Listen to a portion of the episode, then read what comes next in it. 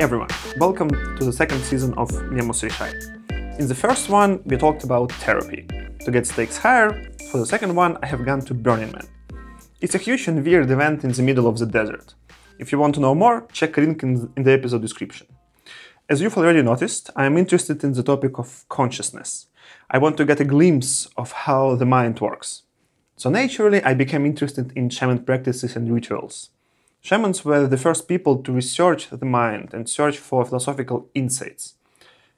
At Burning Man, my friend Matt recommended me to go to Shamandome. It's a camp that runs shaman sessions. I chose the session where you search for your power animal, and after one hour of drumming and dreaming, I was sure that I need to talk to Barnaby, the guy who runs this camp. Uh, Barnaby, hi.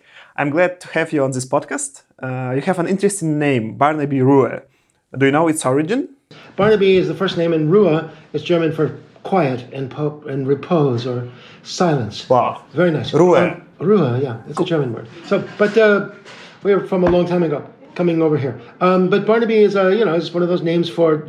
Actually, it's a Hebrew name for Bar means son of, and Nabi are the people who shout. The shouters were the um, the prophets in the wilderness, screaming in the desert. Um, so it's probably the right name for screaming in the desert, which is Burning Man, which is a desert. Um, and the Nabis included St. John the Baptist, who was a Nabi, meaning he was a prophet shouting of the coming of this new guy who happened to be maybe Jesus. But there were a lot of prophets just like that.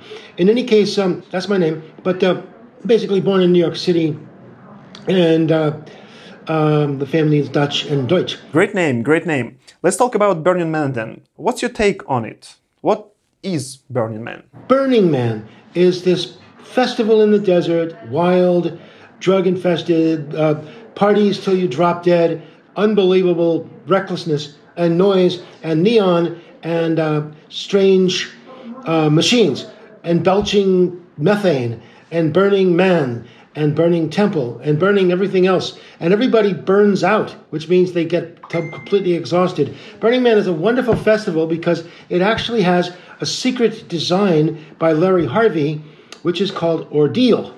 And the ordeal is when everybody goes to the high desert, which is very cold and very hot, uh, and they become totally exhausted, uh, something else will happen. Um, and uh, it's been going on long enough that now there is a myth of Burning Man that if I go to Burning Man, I will become this um, transformed human being uh, suddenly. So everybody thinks that the magic is going to happen, mostly from falling in love or dancing until dawn or seeing the sun sunrise. It's a there's a thing called a Burning Man moment, and this happens to everybody, but not where they expect. It's not the fireworks. It is never the fireworks at Burning Man. I do not actually go to Saturday night to see the man burn with the fireworks because it's not the fireworks. What the Burning Man moment is, it's when one woman who's doing poi, which is the, the little fire dancing, and she's half clothed, and she's in the middle of the desert alone by herself. There's no show, and she's actually dancing for her dead lover. And I walk up to the situation and I realize this girl is not performing for anybody who's alive. So I sit down very quietly and respectfully and I get the show and then I do not applaud. I get up and I leave because I realize that I've been given this great sacred moment uh, with heart and soul of a woman who's talking to a dead person in a very beautiful way with her body, with, with the, the dancing of the fire. And uh, this is these are the great Burning Man moments, which is not the big show that we think about. The little show is much more important, and many people find this out. Can you tell more about how does Shamandome fit into this crazy place? So what happens is at Burning Man, they go ready to explode and ready to connect. And by Wednesday morning at Burning Man, by Wednesday morning at 11 in the morning, we open up shop for our healings, and they come. They come because it didn't happen. They didn't dance till dawn and become ecstatic and connected and transported. They actually were a little, little numb, or they encountered the fear. These are the words I get when I ask them, Why did you come here, Esther? Why did you come here, Marcello, at, at, on Wednesday morning at 11 to Shamandome? I'm numb, the fear. There's these things that happen that are remarkably not supposed to happen. You're supposed to be having this wonderful time, and instead you're broken or you're blocked. And then they come to us, and then what we do, because now they're ready, they're finally ready to make a move, we let them move immediately. And we do the job in under half an hour, sometimes 15 minutes. We get the job done now because now is now. This seems to be a good moment to tell my Burning Man story. That was my second burn, and it was harder than the first one. The first one was a party.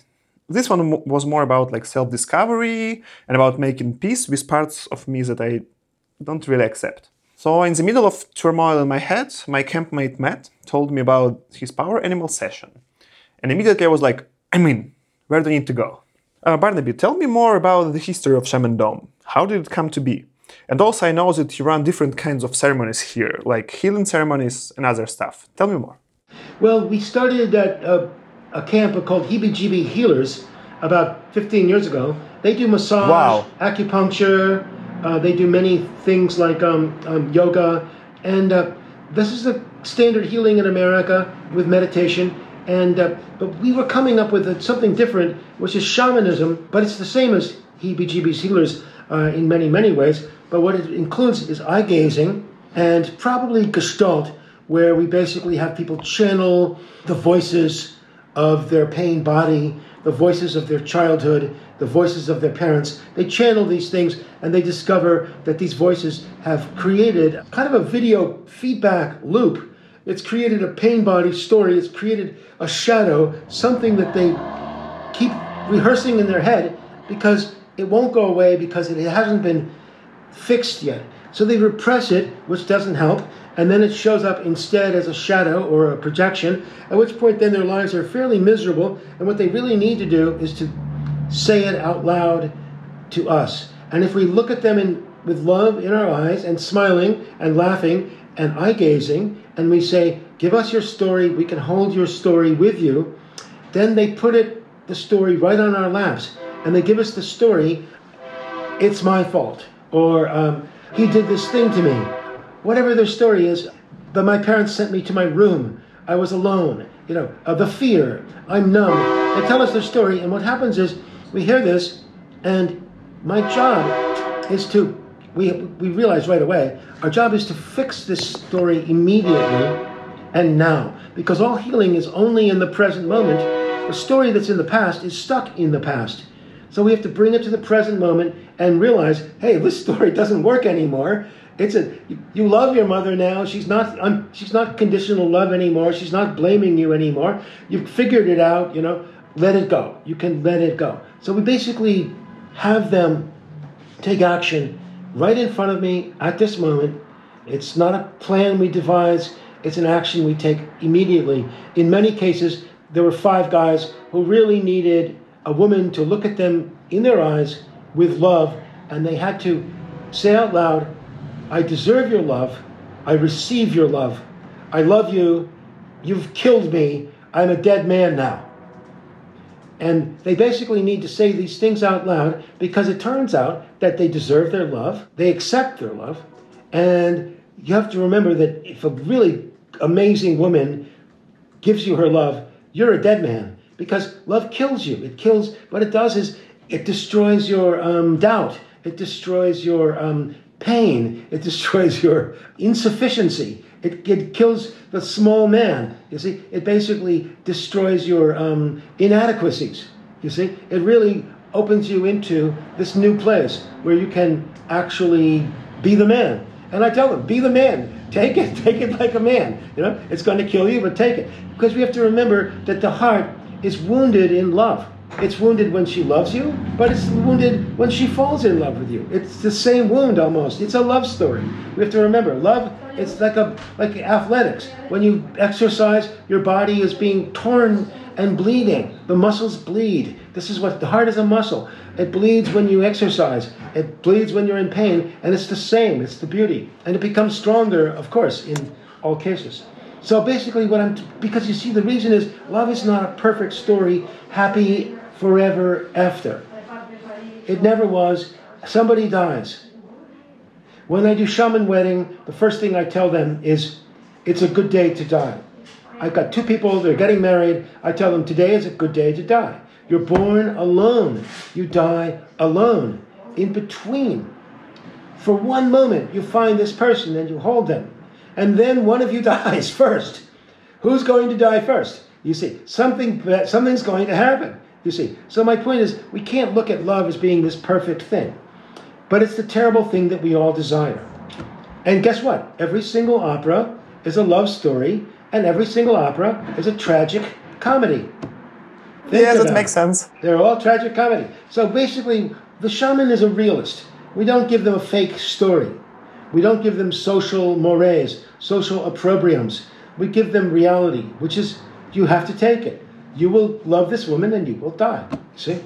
And uh, and then I give them the love. And what happens is I've got six guys who held the woman and looked in her eyes and they received the love. And this happened, happened at Burning Man in my dome, not, maybe it happened also outside at the big party, but we know it happened with me. I, what, what it was was I wasn't waiting for them to fall in love. I wasn't saying, oh, sure, go out and smile at some woman. She'll smile back at you. No, we did it right there at that moment. I brought a woman over. They went knee to knee, eye gazing. They looked in each other's eyes. And I said, Tim, it's too late.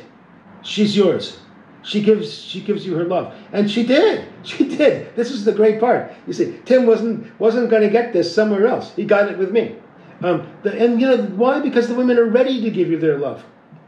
It especially helps if I put them together, knee to knee, eye gazing, and I say, "Do your job," and then they do. You see, because they want to. Um, it's not like a, you're forcing them to do this. So I did that with uh, six men, and with six women, I brought back their Shakti, Shekinah rising. Their Shakti is their woman power, and many women, especially with abuse, get their power pushed away from them. And they really regret this because they want to live a very, really thick, rich life. Like a carnivore, they want to attack men and have a really luscious time taking their pleasure, you see, uh, and destroying the men. Once again, what a surprise. Um, so what happened was these six women really didn't have their attack mechanism, their um, savagery, uh, their animal nature um, released. In many cases, it was because they were 10, 11 years old, and the mother said, You can't do this. You know, you're squirming and dancing and too much. You have to stop this. You know, they smashed the girl's Shekinah. That's why Esther went numb. You see, so what we did was we, she's 35. Why she, she went numb when she was 11? That's how many years? 24 years of being numb to men because the mother said, You're not allowed to do this. So what happened is, I basically had Carol go knee to knee, eye gazing with this little woman who's, I said, You're 11 now. It's time for you to come out as a woman. We had to go back 24 years for her to recreate her becoming initiated as a woman, full sexual beast. So I got this woman, Carol, to hold her in eye gazing and to, because she looks in Carol's eyes, a big woman, and she says, This woman is going to accept me as I am. Instead of the mother beating her up, we have another woman accepting her as she is. So this Esther came out like a dragon, like a bull, panting and snorting, and she smashed this unbelievably gorgeous female stuff into the room, and it had been hiding for 24 years. It was astonishing. And it was just, it took five minutes, and it was just me saying, Now is your time to come out as a woman, and Carol will receive you. So you'll see what I'm doing is I'm setting up a script, a scene where something can happen. And I'm doing it now, and then the thing is happening now. We're not hoping this will happen, we're not asking it to happen, we're basically making it happen by having the woman say and speak and do what she needs. So that's why I needed Tim to say, I deserve your love to this woman, because he didn't know that. See, he didn't think he deserved her love. He thought he was, you know, an old old guy, you know, who's not very good looking, and you know, etc. No, in fact, you know, and then he was really cute, you know, and then she and she gave it to him. So I have to say, so, so he has to admit that this is really happening. So you have to say, yes, you are giving me your love. You know, he has to say it out loud. You see, he can't just deny it, which was what we want to do. So, so that was, and Esther had the same. She had to come out as a woman. What happened with her was was so remarkable. These are two 10 minute healing journeys with Esther. She came out as a woman to Carol, and then I thought, this is great. Now this is Burning Man. It's Wednesday, and every man at Burning Man wants one thing to happen. They want a girl to turn to him suddenly and go, Wow, you look great.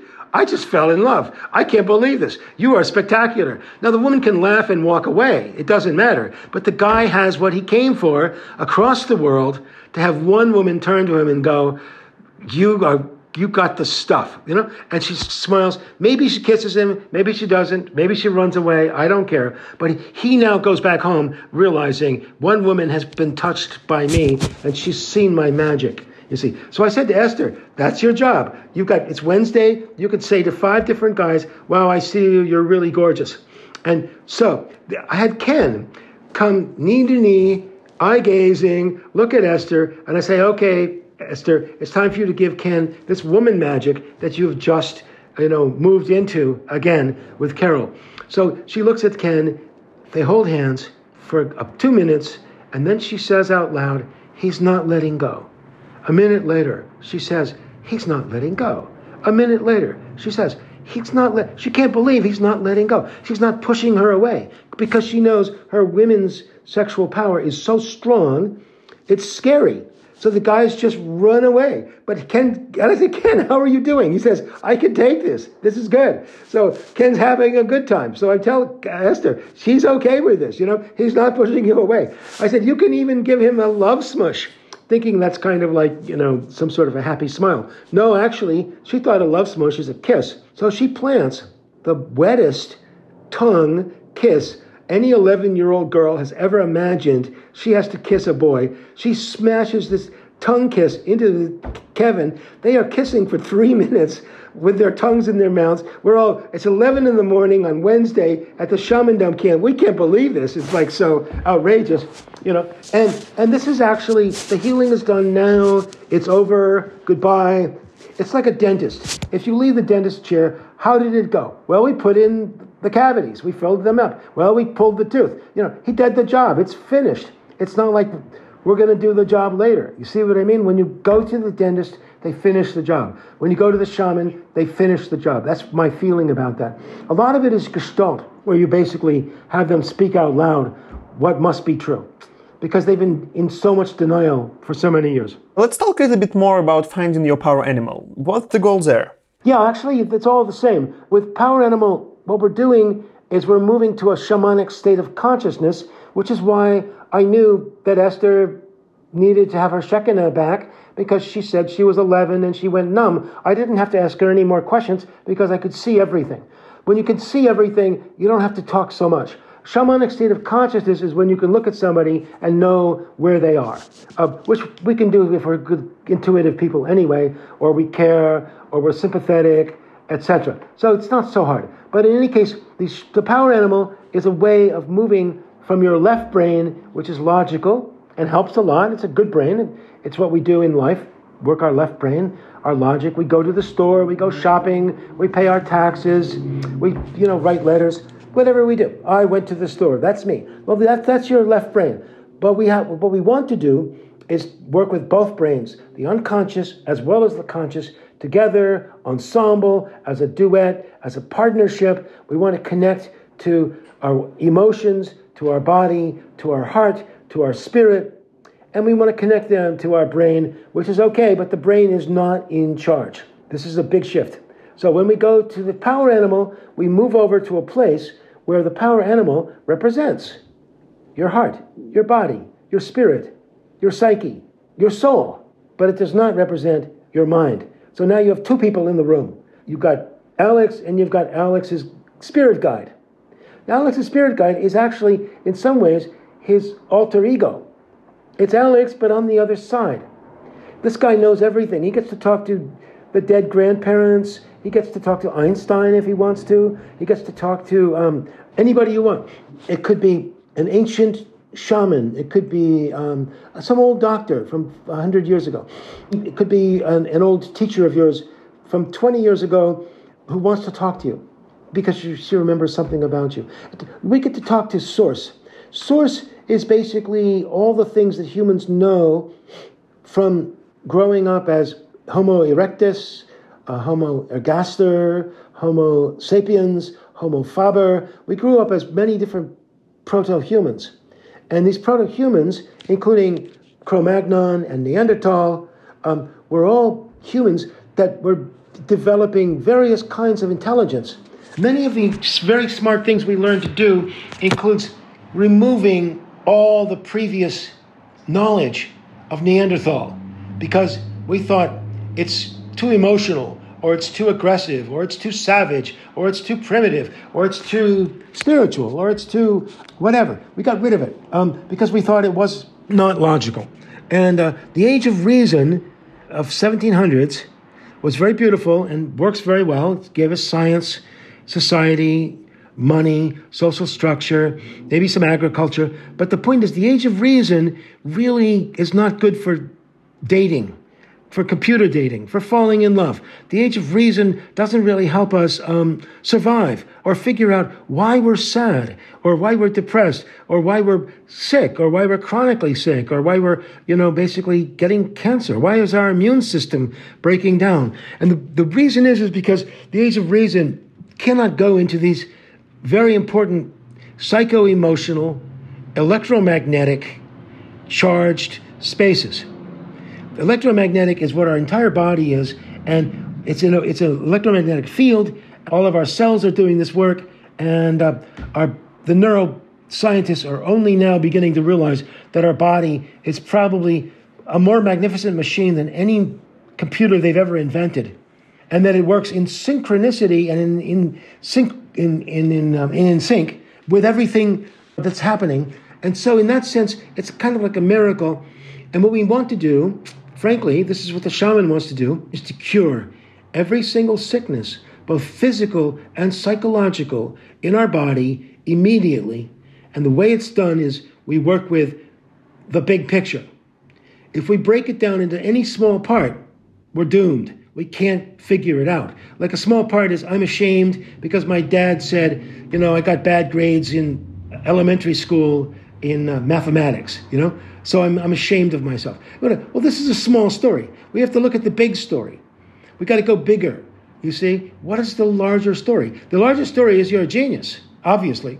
Uh, we're all geniuses. So why would we go into shame of being bad at singing or I had to quit piano because I was too clumsy? You know, these are these, these stories are not really very interesting. I'll give you an example. Tim, the same guy who needed to stare at this woman and love her, uh, but he couldn't do that because he's too old and fat. He, uh, but we did it for him anyway because it turned. We found a girl who was ready, and she did it. However, Tim also told me a story that his father was getting old, going blind, and needed his support. And I said, No, Tim, actually, your father's Chinese, and you never met your father when you were growing up because you never really talked or hugged because he's a Chinese dad. Now you get five years with him where you get to actually talk and hug and laugh. This is the first time you get to meet your dad. This is not support, this is connection. And then I said, Oh, and he's going blind. Well, that's not so bad. Now he gets to see with his other eye. He gets to go find his power animal and go have journeys with volcanoes, and he gets to see the crows flying, and he gets to um, get eaten by a bear, and he gets to fly over a cliff, and you know all kinds of things have to happen, and he can see everything in his mind's eye because he can see even better because now he can drum journey, and he doesn't need to use his eyes to see the power animal journey. So the power animal journey is a journey to the other world. Uh, where we also see, like in dreams, um, when we go go to sleep at night, our dreams are very visual. They may include visuals that we've never seen in real life. People we've never seen in real life can show up in your dreams. How is that possible? There are remarkable things that happen. And in the power animal journey, um, there's another world. We call it the middle world. Um, the middle world is where we are now, you and me. The lower world, we call it, and the upper world. The upper world of spirits and ghosts, the lower world of ancestors and animals and but in both of both of these worlds, many amazing things, beautiful things happen. Actually, I want to talk about this for a second. I have a scientific background myself. I studied physics and mathematics at school. And I'm used to things being logical and rational. So Shamandome was my first shamanic experience, and I was nervous. I thought that uh, I will not be able to experience it fully, uh, to let my rational mind go in a way. Also, I was afraid to simply fail, and I was surprised how intuitive the, the experience actually was. I got into the flow almost immediately, and was able to follow it through. So, yeah. Yeah, I, I get it. It's really wonderful. We- We're so cut off from our unconscious. We can't believe that our conscious has. Your unconscious is working 24 7 at all times right now, the same as your conscious. It's only our conscious we can hear. But both brains are working at all times. It's only when we fall asleep uh, or do the shaman drumming that the left brain shuts down enough to let the other side show off. Barnaby, you run this camp for like almost 15 years. It's a lot. And it's not an easy job. What makes you to come back to Burning Man again and again? Well, okay. Um, I uh, don't leave my camp so much. Um, Burning Man is wonderful, but it, but I've been there and I saw it, and uh, some of it is still surprising. Um, many things are not surprising, but the but the camp is always surprising because new people come up and they all have different problems. No single person has the same problem. Well, I did have six people who need uh, needed heart opening, but it was different each time. And I had six women who needed Shakti to show up for them uh, so they could get control of their bodies, you know, enjoy themselves. And uh, but that was each one was astonishingly different. And uh, so what happens is I come back because I do healing work back in New York City, in the East Coast, in America, all year. But it's not the same as Burning Man because at Burning Man, like I said, it's a crucible, it's a it's a bonfire, it's a conflagration, it's a war zone, and we are a mash unit, like a military um, hospital, you know, at the outskirts of a big war. We get these people, these war casualties coming in, and uh, so it's very, very exciting. There's so much work to be done, and, and that, that happens suddenly. And uh, like when I, I'm teaching at New York University right now, I'm going to be giving them a kind of a power animal journey that will take three months to come to fruition. One journey and in one uh, kind of healing moment. Uh, it will take three months for these um, students who are 22 years old. Um, for my people at Shamandome, it takes 15 minutes, uh, 40 minutes maximum to do the same work. Um, and the reason is is because everybody's uh, really built their lives into this readiness for the big jump.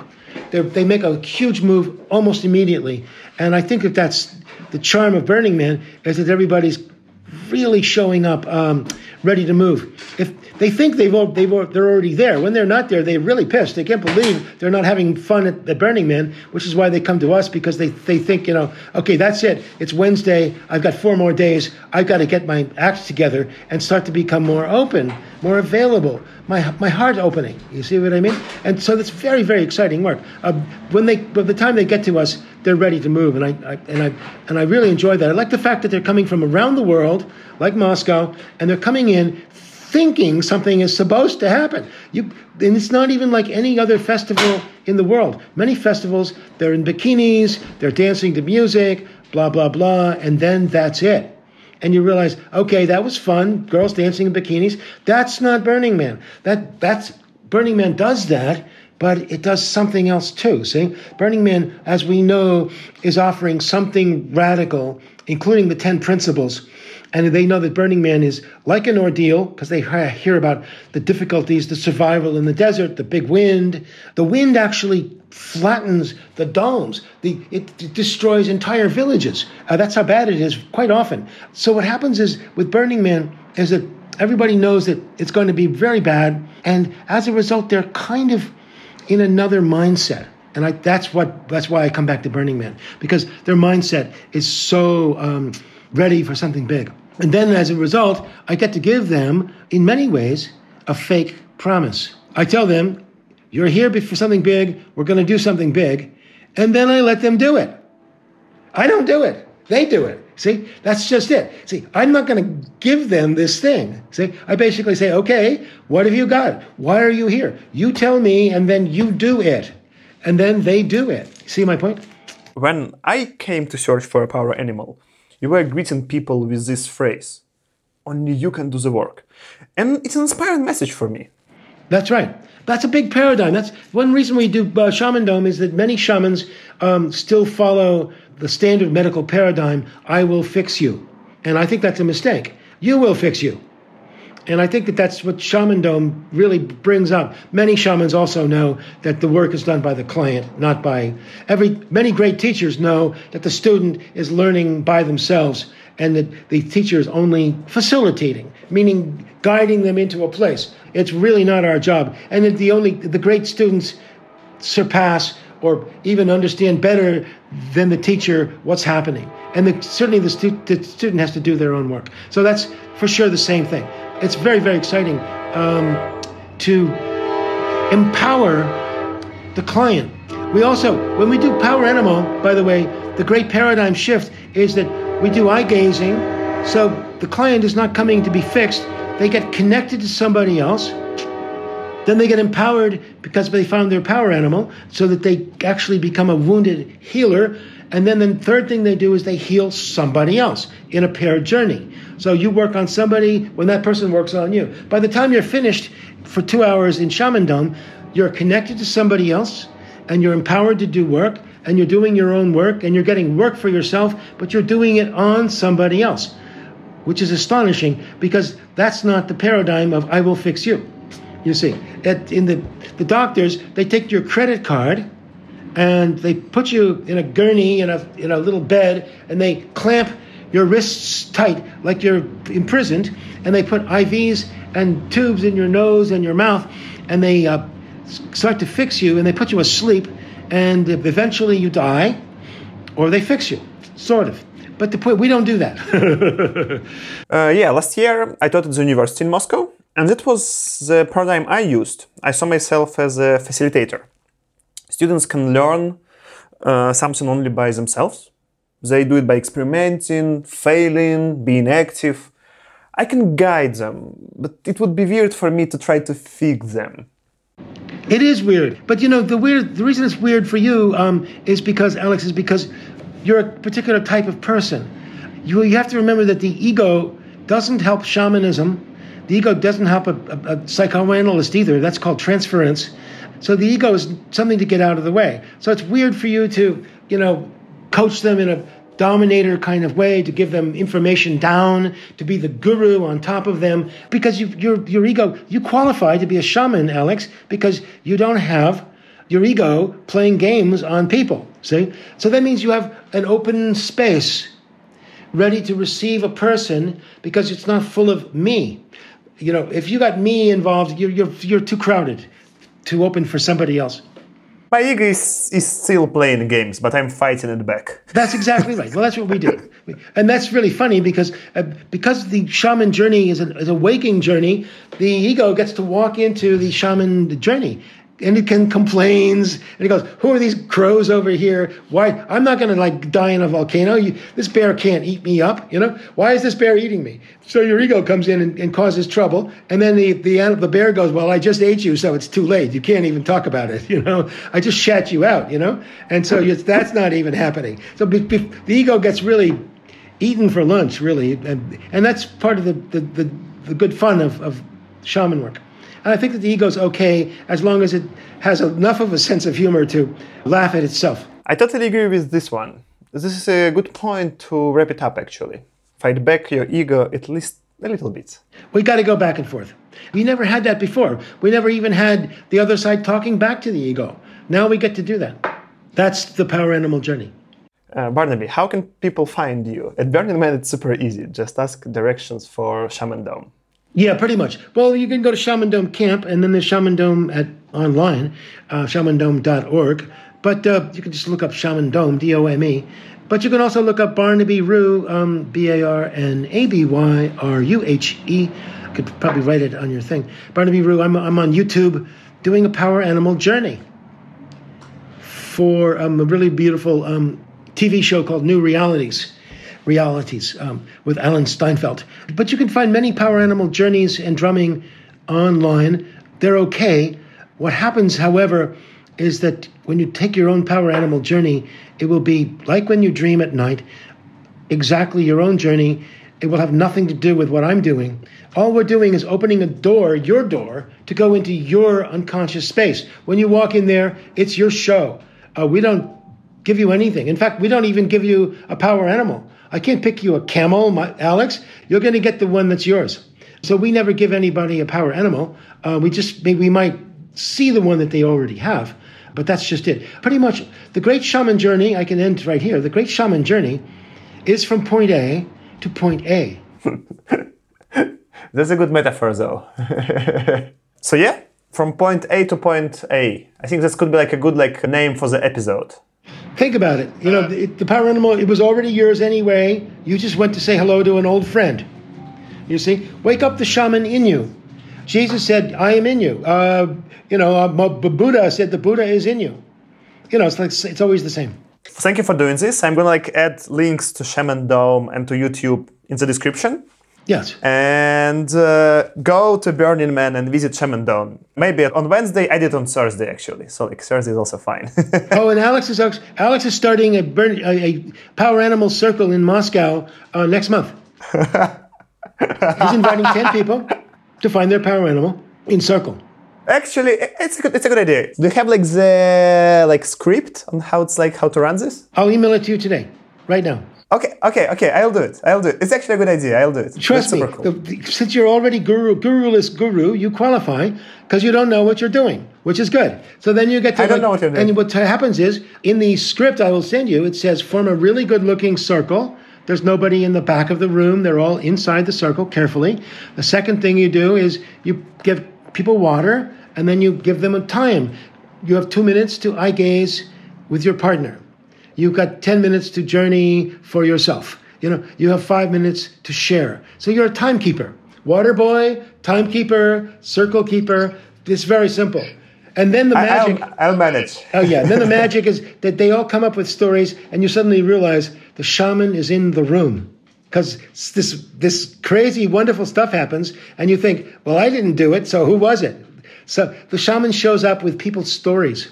Uh, actually, like I'm, I'm like, thank you for like proposing to do this. I'm actually inspired. That's actually a very good idea on how to partially to decompress yeah, after right, Burning Man right. because I, I, I, was planning to do like something and that seems like the perfect fit for this. Yeah, it's good. And, uh, and your friends will be very excited because they will think that you've been touched by the desert. You're coming back from the desert like a prophet from the desert. All the, all the prophets went to the desert, remember, for 40 days and 40 uh, nights in the desert. That's where they received their vision and they're coming back. Thank you for doing this, Barnaby. It was a real pleasure to talk to you. And my pleasure. I'm sending you uh, the script right now. Okay. Yeah, please do. Please do. see you next year. yeah. See, actually, see you next year too.